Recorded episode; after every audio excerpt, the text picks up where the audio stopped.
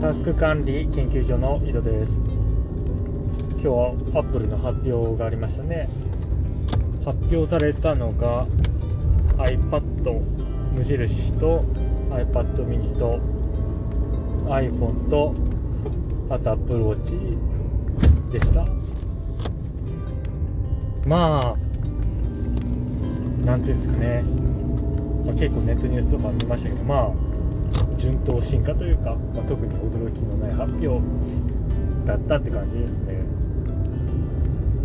で私は iPad は持ってるし iPad mini も持っててで Apple Watch も持ってて iPhone も持ってると。全部持ってんじゃんって感じなんですけど。全部持ってる人間からするとあんま買い替える動機になるようなメリットはなかったですね、まあ、特に、まあ、まず1個ずつ見ていくか。1個ずつ見ていくと、まあ、iPad 無印は、まあ、iPad Pro の10.5インチ持っててその性能に不満ないんで買い替える気はないですね。でもまあすごいよね。だってあれが標準ってことですもんね。あれがあのエントリーモデル。な無印の iPad が。それがあの値段で出せるんだからもうやっぱタブレットはもう iPad 一択っていう感じですね。あのレノボのヨガタブ13使ってるんですよ。でそれ Android なんですけどで Android ってタブレット用の、まあ、アプリっていうのは特にないんですよね。だから下手するとあのアプリ開くとタブレットをそのランドスケープにしてるにもかかわらずスマホみたいに短編が上の表示になるんですよね。短編と底辺が上と下になっててランドスケープモードで見てるとアプリが横向いてるっていうような状態にデフォルトではなるんですよ。でヨガタブのレビューの時に言い忘れたんですけどレノボだとそういう表示にならないように何ていうかあのタブレットの小辺が上下になるように表示を変えるっていう、まあ、機能がついてましてそれでまあランドスケープモードにしてても普通に Android のアプリが使えるんですよ。でも他のタブレット同じような機能がついてるかわからないんですけども。ね iPad だったら基本的にあのまあ、基本的にっていうか多くのアプリがランドスケープモードに対応してますよね。だからやっぱまあタブレットを本格的に使うんだったら iPad 無印買っときゃ問題ないって感じですよねきっと。で次が iPad mini ですね。で iPad mini もまあまあ画面が大きくなったりしてね。順当進化だとは思いますけど。機能が別に増えてないですもんね。iPad mini 5で1個前の時点でペン対応してでそれで私ペン使ってますと。でそれでまあ十分満足してますね。でまあねそのプロモーションが新しい iPad mini についてたらまたちょっと書き心地が変わってくるからちょっと買ってもいいなっていうふうに思いますけど。あれ？多分あれですよね。Apple Pencil 第2世代対応してるってことは逆に言ったら第1世代に対応してないんですよね。でそのプロモーションの書き心地を実現できないのにあの Apple Pencil 2って第1世代より高いんですよ確か。1万3000円とかそんぐらいするんですよね。でそんなペン買う気にもなれないと思うからまあちょっとあんまり買い替えとしては魅力ない感じですね。であと画面が大きくなったって話もありますよね。でちょっと今日今朝パッと調べたんですけど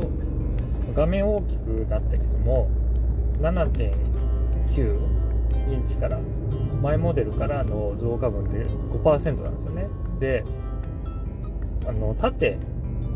長辺方向の解像度は130か40ピクセルぐらい増えてるんですけど横方向は4 48とかかな？ぐらい減ってんですよ。で総画素数総解像度でいうと7%の増加になるんですよ。でこれちょうどあの iPad Pro が11インチになった時思い出したんですけど多分多分つうかまあ試してみないと分かんないんですけどその横ランドスケープにして漫画見開きにした時の表示画面って横方向の解像度減ってるから iPad mini 5よりもちっちゃく映るんじゃないかなというふうに思うんですよね。まあ、それ実際に試してみないと分かんないですけどね。でちょっとだから、あれ？なんだっけ、3対4でしたっけ ?iPad って最初の比率。でそれが崩れたことによってそういう事態なんじゃないかなっていうふうに思うんですよ。ちょっとあのガソリン入れながら話しますね。独り言言ってる変質者みたいな思われちゃうかもしれないけど、そう、だから、まあ、情報量、画面が大きくなって見える情報量が増えるっていう話を、まあ、みんなね、メディアはするんですけど、でそもそもその 横の情報量減っとるしっていうのと、まあ、縦の情報量ちょっと増えてはいますけれども、150ピクセルぐらい増えたところで何なのかって話ですよね。で画面が大きくなったっていうけども、まあ、その7%のピクセル増加はしているが、基本的にはそのドットですよね。ガスのドットがそのまま拡大されてるだけだから、で表示がその文字が大きく見えるだけで別に情報量増えてないんですけどっていう話なんですよ。その緻密に考えたら。でそこまで、まあもうすでに持ってる身からするとそこまでま買い替える動機にはなんないかなっていう感じですね。で、知ってますか？あの iPad Pro 10.5インチが出た時にちょっと調べたんですけど、まあ、iPad Pro 10.5インチってそのランドスケープ横にするじゃないですか。でそうするとそ大体 iPad mini 5その7.9インチの時の iPad mini 5がよりも、まあ、ちょっと小さい画面サイズが2つこうやって、まあ、横にポンポンってあるような画面のサイズなんですよ。いや、あのー、簡単に言ったらその iPad mini の2倍の大きさなんですよね、画面の大きさで言うと。インチ数で言うと7.9インチと10.5で、まあ、ちょっとの差じゃんっていう感じに思うんですけど、実際はそんぐらいの違いがあるんですよ。だから、8.3インチになったとしても、そこまでそのなんだろう、iPad の無印とかね10.5インチとか11インチがいらなくなるぐらい画面が大きくなるっていう感じじゃないんじゃないかなというふうにまあ思ってるんですよね、まあ、実際ね使ってみたらなんかその実際の使い勝手は違っていやいやもうこれ10.5インチはもはや必要ないと。10.5インチとかまあ普通のレギュラーサイズの iPad を過去にしたとかいう話になるかもしれないですけどでもまあそこまで画面大きくないんじゃないかなと思って8.3インチになったところで。だから前多分タスクマネジメントインハビリスの方で新しい iPad mini が出たら10.5インチじゃなくて新しい iPad mini の方がレギュラーになっちゃうかなって思ったんですけどまあでもやっぱちょっと画面の大きさがちっちゃいかなっていうふうに思いますね。支払い方法を選んでください。カードを入れてください。そうかがここはなんかあるかな？いやないかな。あんまり買ったらだからそんな色味とかねディスプレイ自体の質はもっとはっきりのも良くなってると思い。ますけどい。やでも買い替えるほどのもんじゃないよなやっぱりいや新しい買う人はいいと思うんですけど新しい iPad もやっぱ買い替えることじゃない選んでくださいはいでまあ iPhone iPhone をは押してくださいエンジンを停止し買い替える静電気でも全除去あんまないシートに触れてから全然ない。です清涼油キャップを開け赤色のノズルでスマホってもう終わってるでしょ吹きこぼれにご注意ください。今更なんか毎年買い替えるとか2年に1回買い替えるとか。今更っていうかそんなりがとうございますソラソサービスステーションではお客様に安心してご利用いただけるよう大学生の頃に au の携帯電話販売のバイトをはじめとして各携帯好きなん感染予防対策を実施しています好きでずっとマスク越しの会話などご不ここら辺の時はかけしますが最初に買ったスマホがあ協力をおのサム願いいたしますスンギャラクシー S2 ですねあれは良かったアンドロイドの中ではかなり2つまで専門的に出てましたねかそういう感じでまあ結構好きなんですけどまあでもなんかこれここまで進化進んだらもう今今はもう買い替える必要そんなないんじゃないかなと思いますけどいらっしゃいませいつもご利用ありがとうございますソラソサービスステーションではカメラが良くおなった客様に安心してご利用いただけるようでなんかシネマティックモードとかで映画監キャップの督みたいな閉め忘れにご注意ください映画ってさありがとうございました。そのフォーまカス送り店をお待ちしております。じゃないでしょ映画キャップの閉め忘れにご注意ください。ポーズとかさ演出とかが映画なんてやって。あんなフォーカス送りだけ使い任せにしてやったから何なんだっていう感じですね。であとまあセンサーは大きくなりましたけど。センサー大きくなったけども。まあカメラの方がでかいよね当たり前だけど。スマホよりもカメラの方がでかい。で私カメラ好きだからカメラ持ってるんでまあまあいいかなっていうふうに思うんですよ。でちょっとまあ専門的な話になるとその速射性？結局速射性がスマホだといまいちですよね。スマホ出してやばい。ピンになってなかった。止めた時ええ？あこうか。やばい。わピンになってないとかいう初心者みたいなことしちゃった。えっ、ー、とそうそうそうそう。結局スマホだと何ステップか必要なんですよね。写真撮れるようになるまで。スマホを出しのでカメラアプリ起動しので起動した時の手の形は写真を撮るそのホールディングですよね。スマホのその写真撮るための最適なホールディングになってないからもう一回スマホ持ち替えのとか言ってすごい撮れるようになるまでに時間かかるんですよね。でもカメラであればまあ自分基本的にカメラぶら下げてるんですけど体に。カメラをこうやってシュッて抜き出してで抜き出す過程でもう電源ボタンを押してますからでスッて言って、まあ、目の前ですよね。自分の顔の前にカメラをもうなんだえ移動させ終わった時にはもう撮れる状態にあるんですね。でそういう意味で結局カメラの代替にはならないから、まあ、カメラが進化したっていうだけじゃ iPhone は買い替えないですよね。電池持ち良くなったっていうのはいいですけどね。まあでも電池持ちも1.5時間とかね2.5時間だから、まあ、そんなに変わらないんでその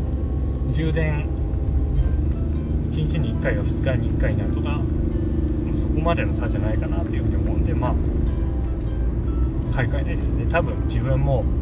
新品の最新モデルは買わないんじゃないかな。その片落ちでちょっと安くなったモデルをもう買い替えていくようになるんじゃないかなというふうに思いますね。でまあ Apple Watch もちょっと画面大きくなったらしいですね。であの Always on Display の明るさもう7ん70%ぐらい明るくなったらしいですね、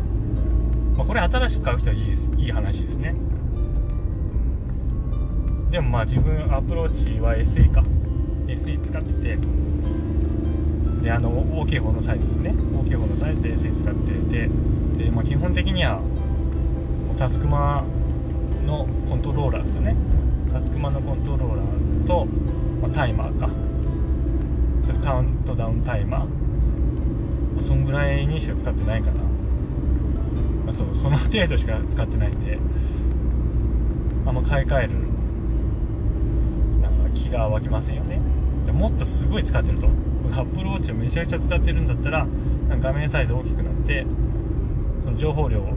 表示できる情報量が増えたからそれまた専用の最新の Apple Watch 用のフェイス自分でカスタマイズできるフェイスが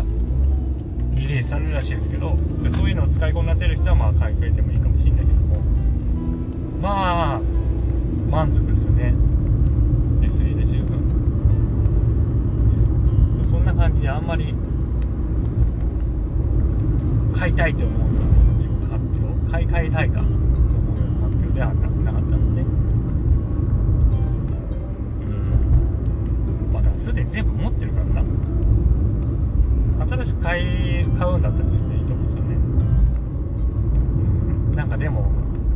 ジェットで生活が変わるってこれ前も話しましたけどガジェットで生活が変わるっていうもう考え方自体が多分古いですよね。まちょうど私が若者だった頃ですね。10代とか20代とか。あの時は確かにすごかった。どんどんスマホが進化したり、まあ、携帯が進化したりパソコンですよね、まあ、UMPC とか流行ったりして小型化が進んだりしてとか。そう。どんどんその進化していってあこれはなんかそのテクノロジーガジェットに未来感じるっていう思いはありましたけど多分だからその時の印象を引きずってるんですよねきっと。ガジェットを買うとあの人生が変わるっていう風な考え方は。でもなんかもう成熟してしまってて今更そのなんだろうガジェットを買い替えたところであんま変わんないかなっていう風な感じですね。で持ってない人が買う場合はそれすごいもう世界広がると思いますけど、まあ、すでに持ってる人がその買い替えによってあのライフスタイルを変えるとかいうことはないんじゃないかなと思いますね。だそれがもう何つうんですかね、まあ、iPad とかね iPhone がある生活がもうデフォルト化しちゃってますからね今の世代は、まあ、Apple Watch Apple Watch はまだ分かんないか。スマートウォッチはまだ普及段階ですけど。うん。じゃあそんな感じでしたね今日の。発表は。はいまあちょっと高いしね。高くて手が出せないっていうのもありますけどね。でもまあその廉価版ですよね。iPhone も SE と11と12併売するんですよね。であれなんか100ドル刻み。とかで SE から高くなって感じなんで、まあ、ああいうことしてくれるのは大歓迎ですよね。で Apple Watch もねその SE がリバイされてもうちょっといい性能になったり側がねその変わったり画面が表示画面表示が大きくなったりとかね。まあ、あとまあ iPhone の方も SE がアップデートされてもっと性能が良くなったりしたらもしかしたら買い替えるかもしれないですね。まあでもやっぱもうガジェット買い替えてもそんなに何も変わらんってっていうところはやっぱありますね。であの頃に戻りたいって言ったらだけど 夢があったなって感じですね。その10代とか20代の時は。はい。じゃあちょっと着いたんでそれでは今日はこの辺でまた次回。